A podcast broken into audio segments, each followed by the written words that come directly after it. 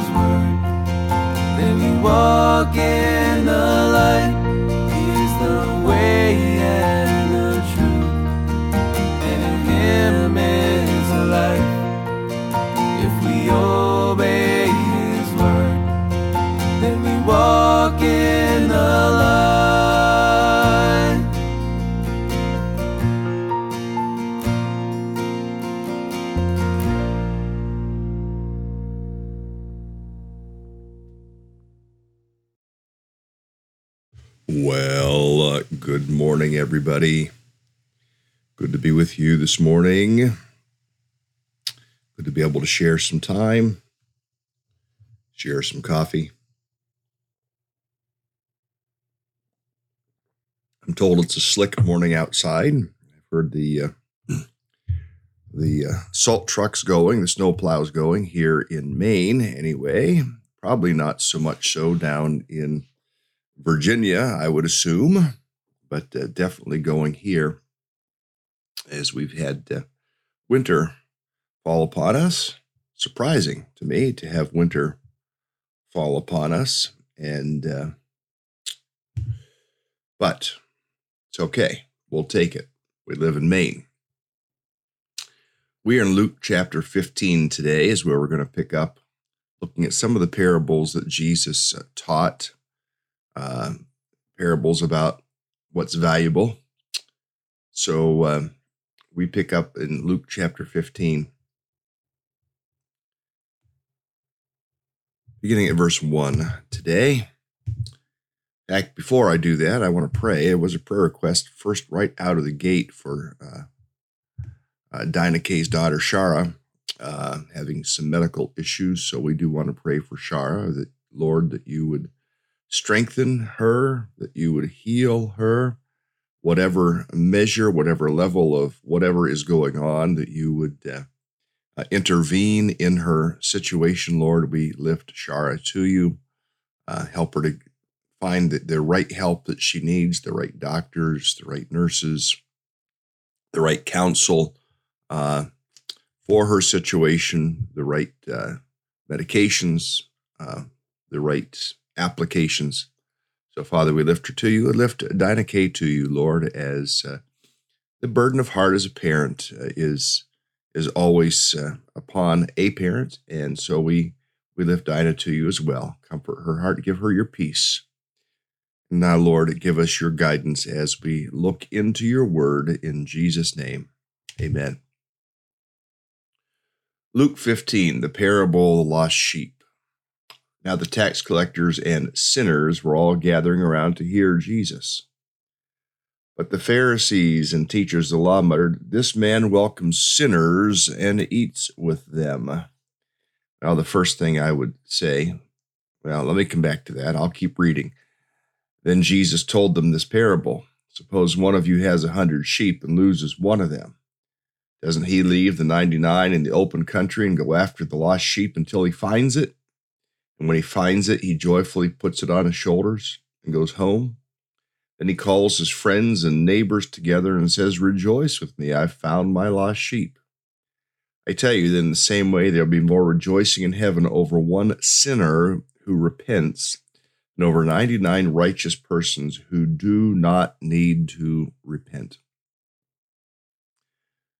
Interesting thing Pharisees, uh, the teachers of the law, were all muttering about he eats, he welcomes, welcomes sinners and eats with them. Question would be who is not a sinner? Apparently, they didn't think that they were sinners.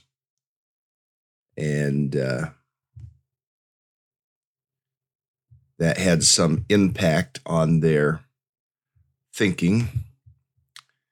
Fact is, we're all sinners but he was going out and eating with the people who had no religious regard, who had no uh, righteous, uh, righteous or self-righteous standard or standing, uh, and that's that's who he was going out and spending time with.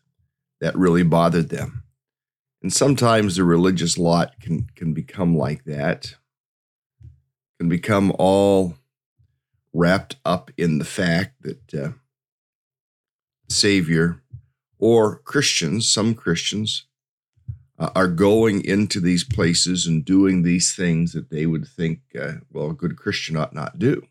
Good Christians ought to be in the church all the time. Good Christians ought to be in a Bible study all the time.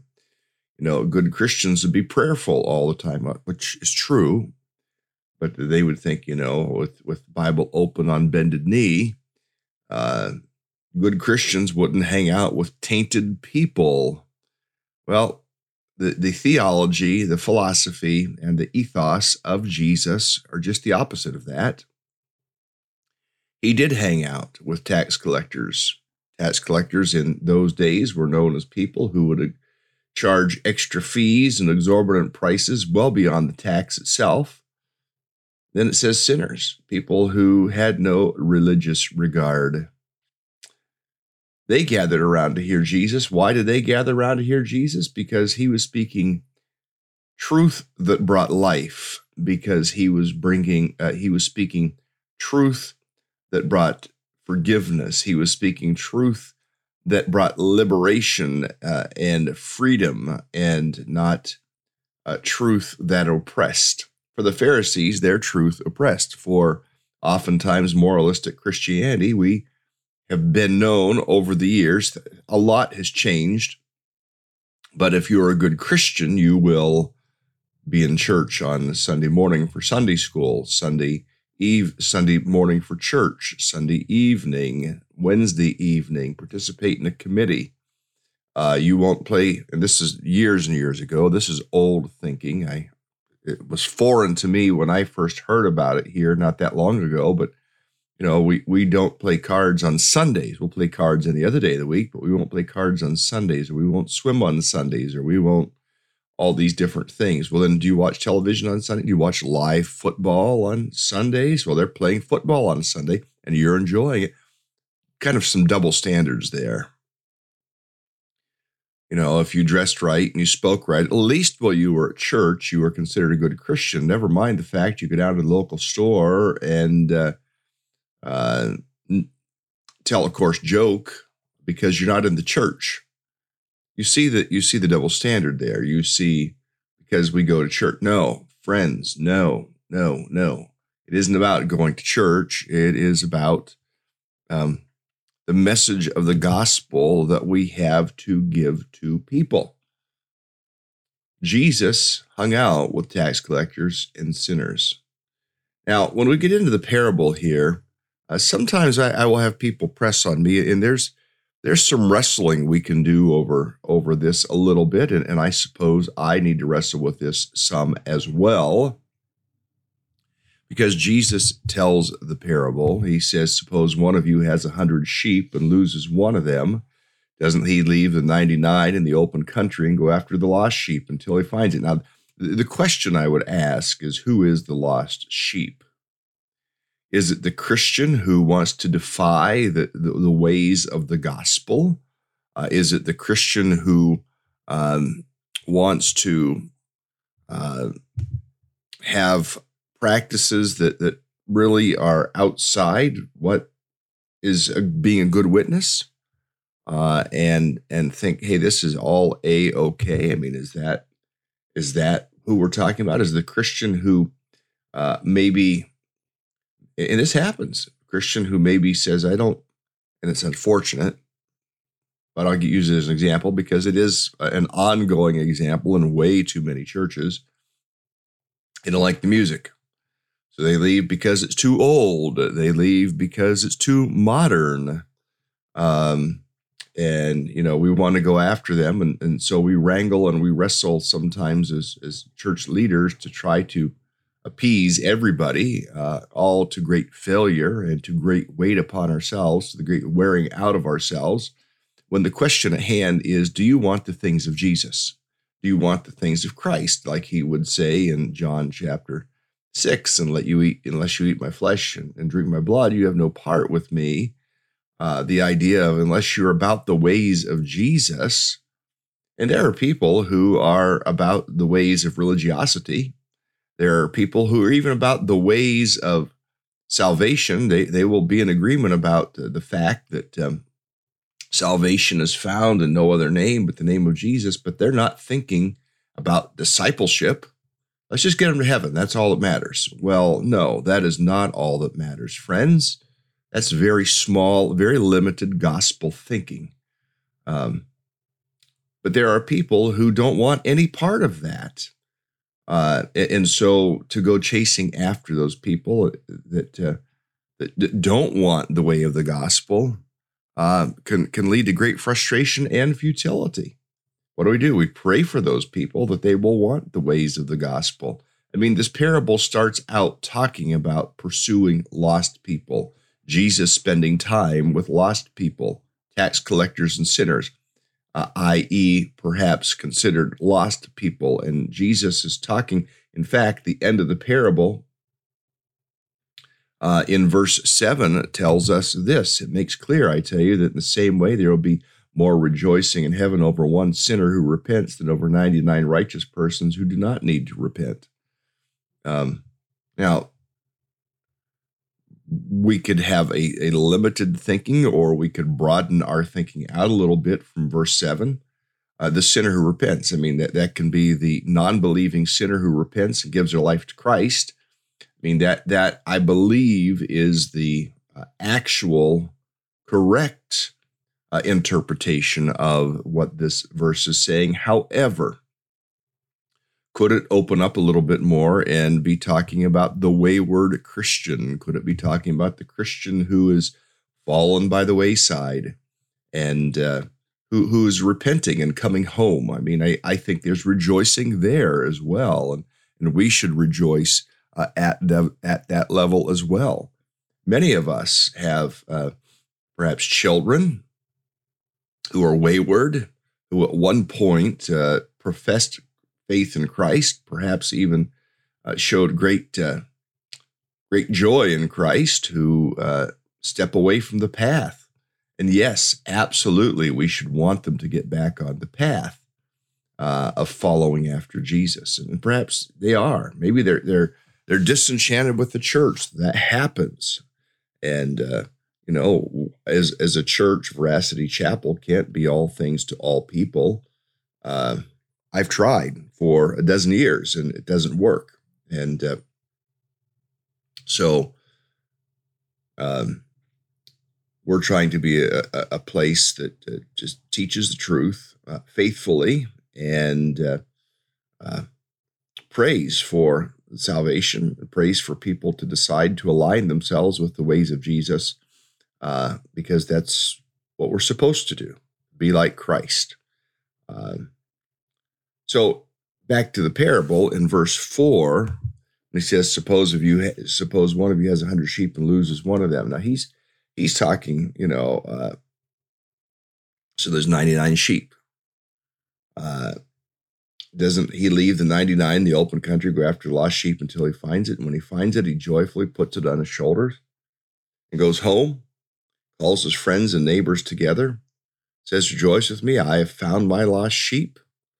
Um, now I, I've just kind of delineated that out the between the the the actual repentant sinner that we're looking at as uh, defined in verse seven, uh, and and the the Christian who has uh, become wayward. I think there's a big difference between the wayward Christian uh, and the Christian who just philosophically disagrees with how the church functions. And different churches function in different ways. But you think of the joy. He finds it, he joyfully puts it on his shoulders. Um, sometimes, as a pastor, I'm asked to go capitulate, uh, you know, so that somebody might come back, uh, but we're caving uh, to uh, to their whims uh, and maybe not even asking for repentance at, at, at certain levels.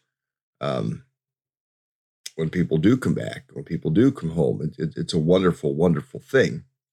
Um, and again, you go back to the beginning of the parable, verse one. Really, the issue is not, oh, how do we keep all the Christians happy? That's not it. How do we get out there with people who don't know Jesus to eat with them, to, to uh, have coffee with them, to seek to point them to Christ. The Pharisees, teachers of law, muttered, This man welcomes sinners and eats with them. Uh, that that was the issue that they were having with Jesus because you know he, he he didn't do the religious thing. Now he continues on with another parable here uh, in this passage about the parable of the lost coin, and then he'll get into the parable of the prodigal son. Let's look at this next parable. Suppose a woman has 10 silver coins and loses one. Doesn't she light a lamp, sweep the house, search carefully until she finds it? Let me just tell you for a second about, you know, uh, searching the house for things we just moved. Yeah, you you know that uh, the background behind me, and we still have some things kind of stacked up over on the bookshelf behind me here. Things we're trying to get things tucked away, but um, there are times when when we're saying, "Well, where'd that go? Where did I put that? Where's that packed away? Where is?" Because we don't, we can't always find things we're looking for. We did that yesterday afternoon. There was uh, something that uh, we brought in just in the last few days, actually and uh, ran around the house for I don't know 20 minutes, half hour looking for it, and finally found it. Uh, I mean, we weren't sweeping the house, but we're saying, look, this is one of the last things brought in. It's been in hand since in this house. Where is it? Uh, but you, maybe you drop something and it rolls underneath the couch. So what do you do? You move the couch and realize, oh, you know, there's there's the dog's bone, there's the dog's ball. Oh, there's that uh, silver dollar I dropped and I was looking for. So, passage saying this Suppose a woman has 10 silver coins, loses one. Doesn't she light a lamp, sweep the house, and search carefully until she finds it? When she finds it, she calls her uh, her friends and neighbors together and says, Rejoice with me, I found my lost coin. In the same way, I tell you, there's rejoicing in the presence of the angels of God over one sinner who repents. Now, the question would be, you know, how broadly do we interpret sinner who repents is sinner who repents. Are we talking about? Um, are we talking about someone coming to faith in Jesus, repenting and giving their life to Christ? That would be how we would most often interpret this. And this is where we would most often become excited in the life of a church when we see somebody come to faith in Christ, rejoicing in the uh, in the presence of the angels, or how the angels rejoice over one who repents. Verse ten and verse seven, uh, saying largely the same thing, maybe a little bit different uh, twist on it uh, to to help us understand. But the idea of searching, and, and if we take this and, step aside from, we're trying to win back the Christians. And, and friends, honestly, I mean, I I I do have a burden for dischurched people.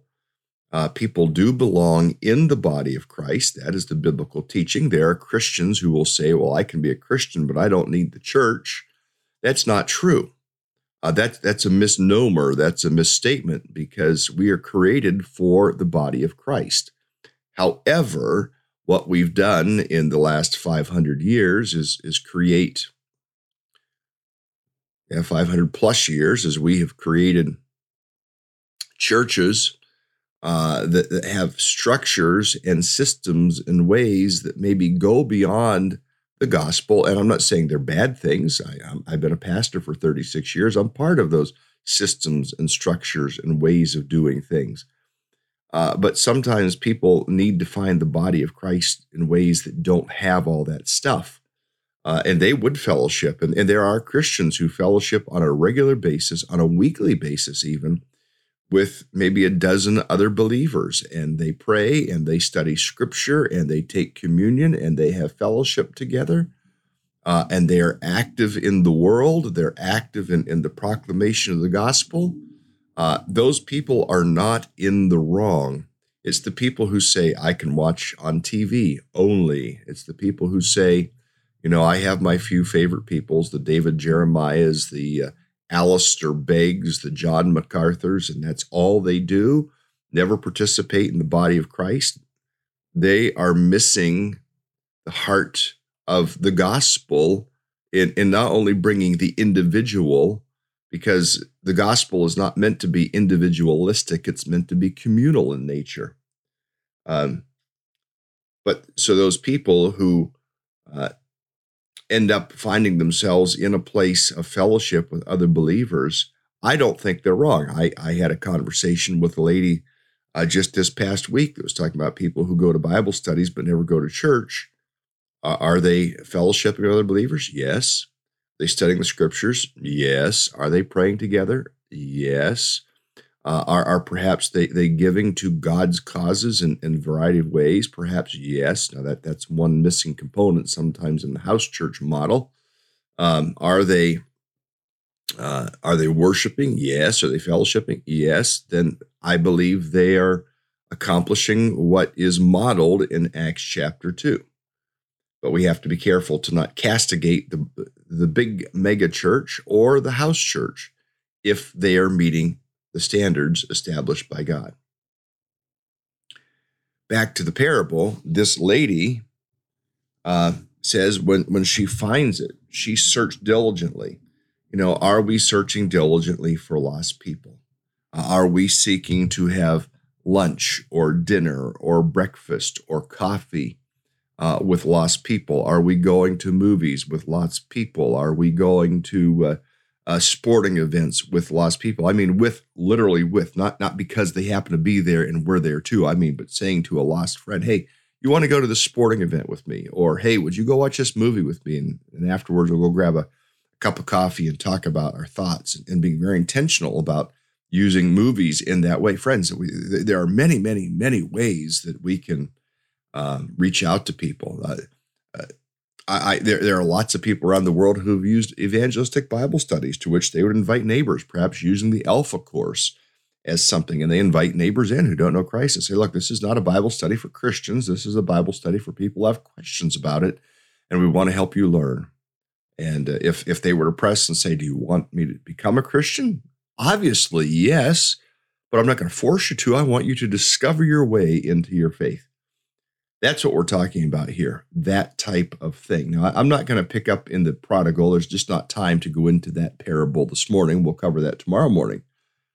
But the idea of searching for the coin, the idea of searching for the lost sheep, that we'd be going after those things, uh, that, that would be what we do, that, that would be our heart set, uh, that we would, we would see that. Now, my prayer is that churches would come to the place uh, where every week we have stories of people leading to Christ. Now, le- leading others to Christ. Now, oftentimes we, we're, we're thinking of, especially those of us that are older. I mean, I'm I'm almost a 50 year Christian, uh, and I can go back to the times of altar calls and just as I am without one plea, or uh, bow your head, close your eyes, you know, and, and raise your hand, or come forward, or all those things. That's all good. That's wonderful. Praise God for those things. However, what would be more exciting would be that you are cultivating relationships with people. Christians are cultivating relationships with people, um, sowing the gospel in there, and uh, ultimately saying, you know, do you want to pray to trust Christ? That's that's the stuff that I think w- w- would be the Jesus way. Uh, and so then they show up at the worship service, the, the, the, joint gathering of believers to worship God and, and be able to worship and say, I'm bringing some angels with me today to worship because my friend Joe trusted Christ this week. And, uh, you know, we've been praying for Joe for the last nine months. And finally, today, Joe said yes to Christ. If we would see that as a regular uh, part of the life of local churches. Churches would grow, churches would flourish, but too often we we focus it on the program, we focus it on the church service. When when you know you're at the church service, at least at our church, for about an hour and a half, uh, and you're living the rest of your life with how many ever hours there are in a week beyond that circle, that's where your impact. Now, take out your sleeping hours. Let's just average it to eight hours. Some sleep 10, some sleep six. Yeah, I know there are some who sleep 12 and some who sleep four. Uh, but you take all the hours spent outside of church and, and think about the gospel impact, not of the preacher, but of the people. All of us having that gospel impact beyond the walls of the church by how we live our lives and how we intentionally seek to build relationships with non believers. Well, friends, we're out of time for this morning already. The time has flown right on by. I want to pray for you, and get you into your day. Lord, I pray for anybody that's going out on the roads, keep them safe. I pray for anybody that's going out on the roads uh, that uh, you would help them to be alert, protect them from not only themselves and distractions, but other drivers. And uh, that, Lord, you would help us today to be thinking about who are our people for whom we pray, people for whom we reach, to whom we reach out that we would like to see come to faith in Christ. Help us, Lord, to search out the lost and cultivate, plant, and reap for a fruitful harvest for Jesus. In Jesus' name I pray. Amen. Well, friends, have a fantastic day. We will see you tomorrow.